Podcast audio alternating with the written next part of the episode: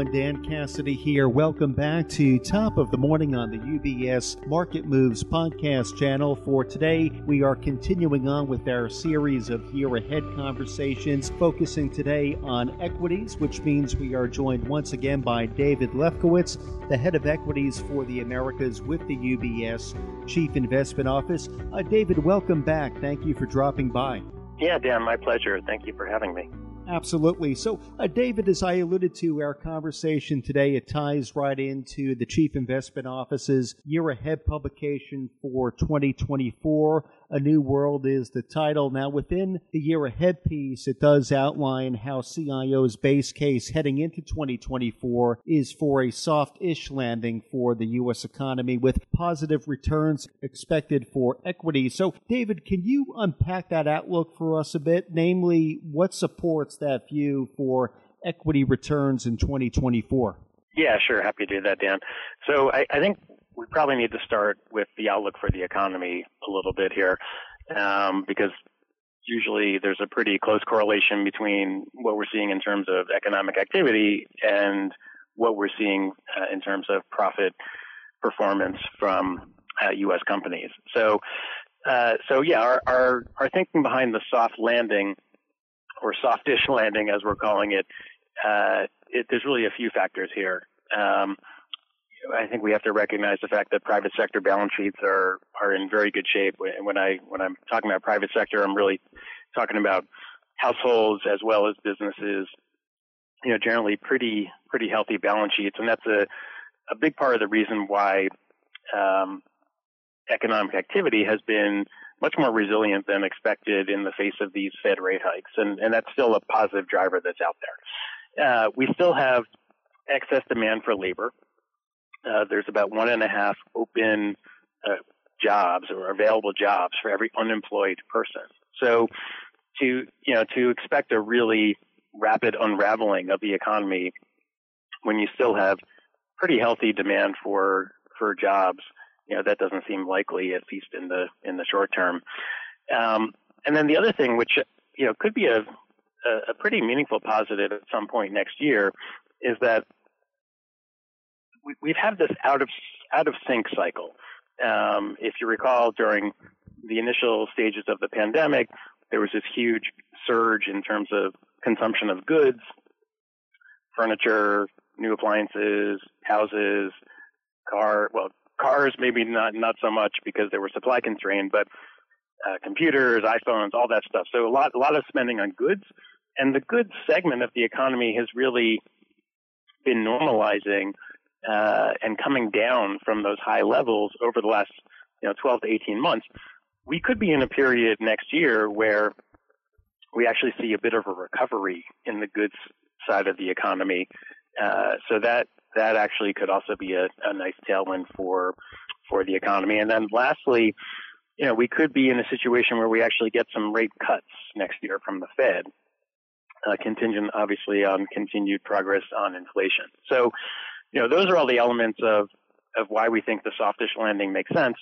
In that context, we think we'll see uh, positive GDP growth, uh, so growth in the overall economy.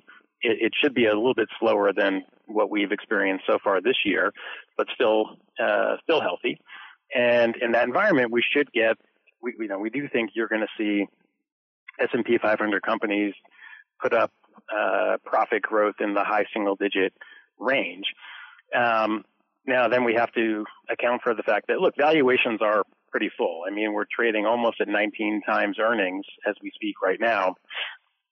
Uh, but we think those valuations are reasonable in the context of low unemployment and improving inflation. So, bottom line is that we largely have valuations, you know, largely unchanged, and uh, the upside that we're expecting is going to come from that profit growth that I was describing and um, you know that gets us to our year-end price target for the S&P of 4,700, which is you know not too much higher than we are as we speak at the moment. Um, you know maybe four or five percent. Well, I guess more like you know four percent if you include four or five percent if you include the dividend.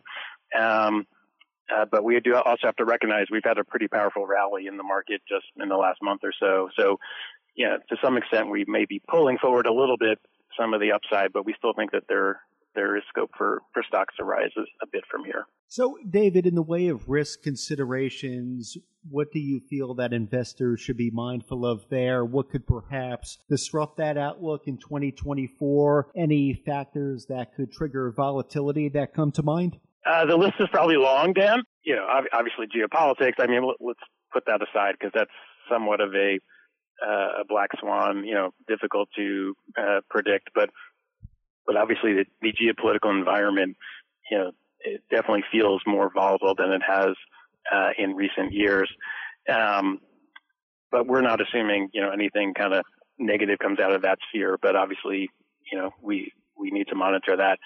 Um, you know, I would say there's there's still some uncertainty about the lagged effects of the Fed rate hikes. Right? We talked about the private sector balance sheets being fairly healthy.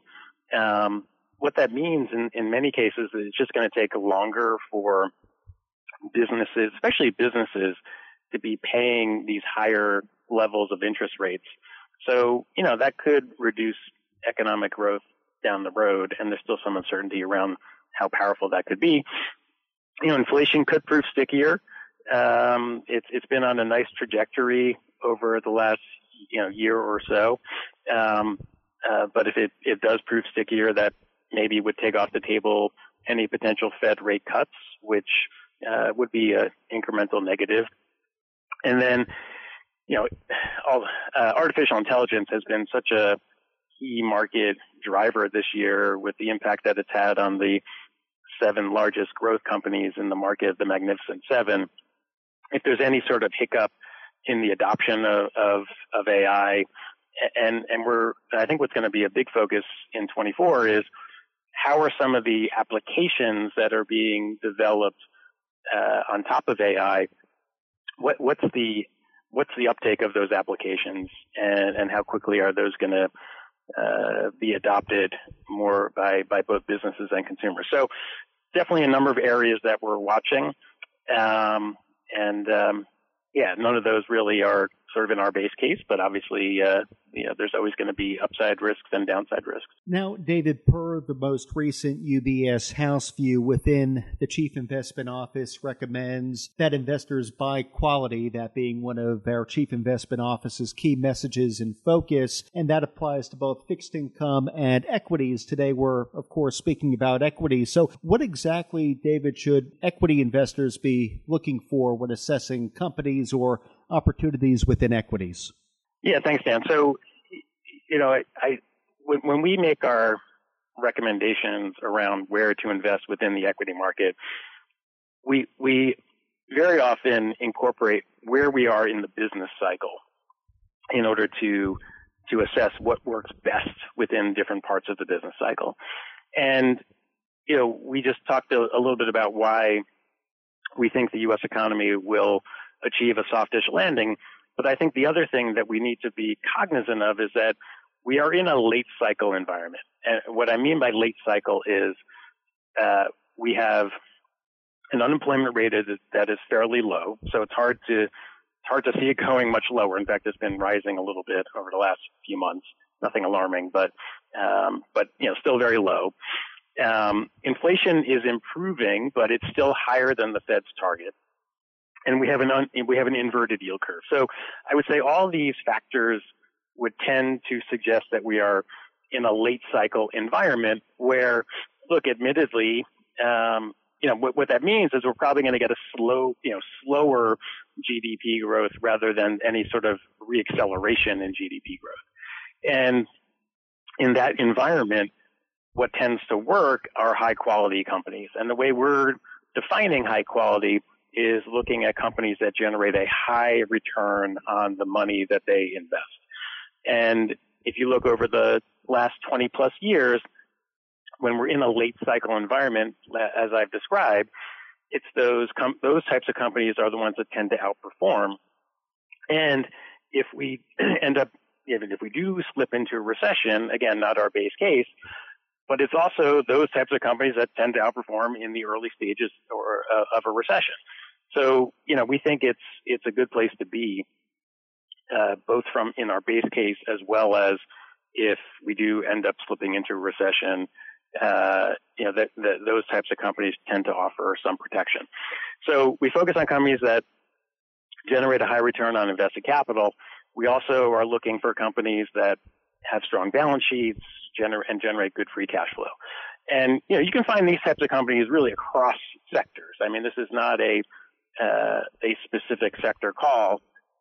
And the best way to that we think of of investing against this opportunity is by you know, looking sector by sector, finding the companies that meet these criteria. We actually have a list of stocks uh, that are tied to this concept. It's a list that we call Time for Quality, which we launched back in uh, in the spring of 2022, um, and that's available from your UBS representative. But uh, you know what I would say is is look for quality companies. The the list that we maintain is is one is one option in that regard. So, David, just running a bit further with equity positioning and to echo your sentiment there, do of course encourage our clients of UBS listening in, do contact your financial advisor if you would like to receive a copy of that stock list. But what are you recommending more broadly in the way of sector positioning, David? Yep. So, in terms of sectors, there are uh, three sectors that we have a, a, most preferred view on at the moment.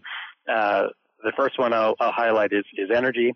Um, you know, here at the end of the day, the energy, uh, you know, call is, is, very correlated to the outlook for oil prices, and, and we've seen a pretty pretty pronounced pullback in oil prices in in in recent months.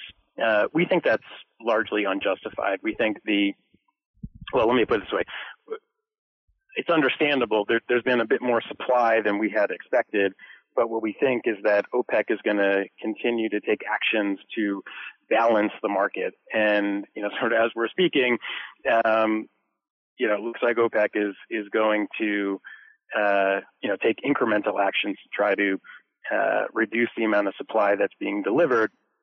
That should, uh, they were supposed to do that. Originally, they were going to have a meeting last week, and uh, that's been postponed just to try to get more consensus within that organization. But bottom line is we think that we're going to see a reduction in inventories, oil inventories in the coming months. We've already seen some reduction. We think it has further to go.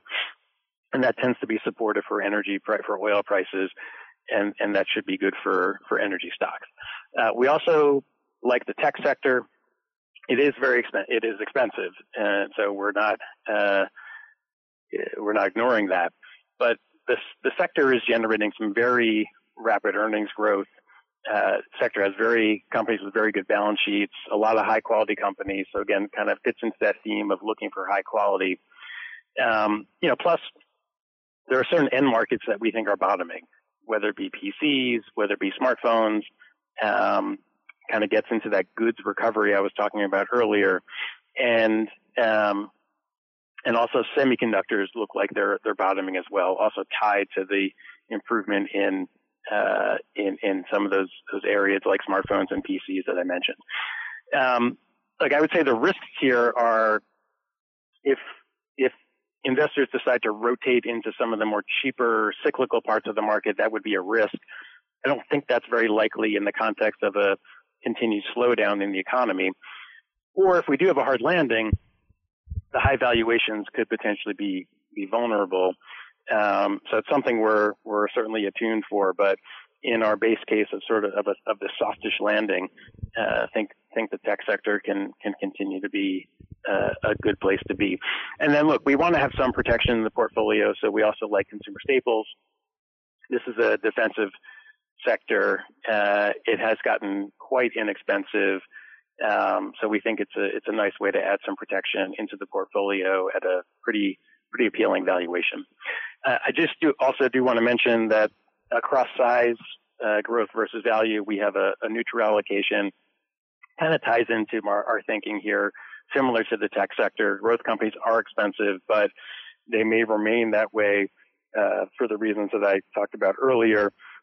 And uh, so, you know, so we think a neutral allocation is, is appropriate. And then on size, I, I've been getting, you know, a number of questions on, is this a time to be getting more aggressive on small caps? Uh, so we're neutral across size segments. Small caps are cheap and, and that gives us pretty strong conviction that those areas of the market will generate some very good returns over the next five to 10 years. The problem with small caps, though, is that they tend to perform best early in the cycle. And we just talked about how we're kind of late in the cycle at the moment. So, so you know, we think having a you know a, a reasonable allocation or a full allocation to small makes sense but we wouldn't have an overweight allocation at the moment, just given where we are in the business cycle. Well, David, thank you for dropping by top of the morning for setting the stage for 2024 in the context of U.S. equities, and do, of course, appreciate your contributions, participation, and that of the equity strategy team here in 2023. Do look forward to picking back up with our conversations in the year ahead. Yeah, happy to continue working with you, Dan, and thanks for having me, and uh, best of luck in the new year. Likewise. Thank you, David. Again, today we have been speaking with David Lefkowitz, the head of equities for the Americas with the UBS Chief Investment Office. Again, I do want to point you, our listeners, our clients, to CIO's Year Ahead publication for 2024, A New World, now available for you up on ubs.com slash CIO, though for clients of UBS, simply reach out to your UBS financial advisor if you would like to receive a copy of the year ahead directly. From UBS Studios, I'm Dan Cassidy. Thank you for joining us. UBS Chief Investment Office's investment views are prepared and published by the global wealth management business of UBS AG or its affiliate, UBS. This material has no regard to the specific investment objectives, financial situation, or particular needs of any specific recipient and is published for informational purposes only. As a firm providing wealth management services to clients globally, UBS AG and its subsidiaries offer both investment advisory services and brokerage services. Investment advisory services and brokerage services are separate and distinct, differ in material ways, and are governed by different laws and separate arrangements. In the USA, UBS Financial Services Inc. is a subsidiary of UBS AG and a member of FINRA SIPC. For information, please visit our website at ubs.com forward slash working with us. For a full legal disclaimer applicable to the independent investment investment views produced by UBS, please visit our website at ubs.com forward slash CIO dash disclaimer.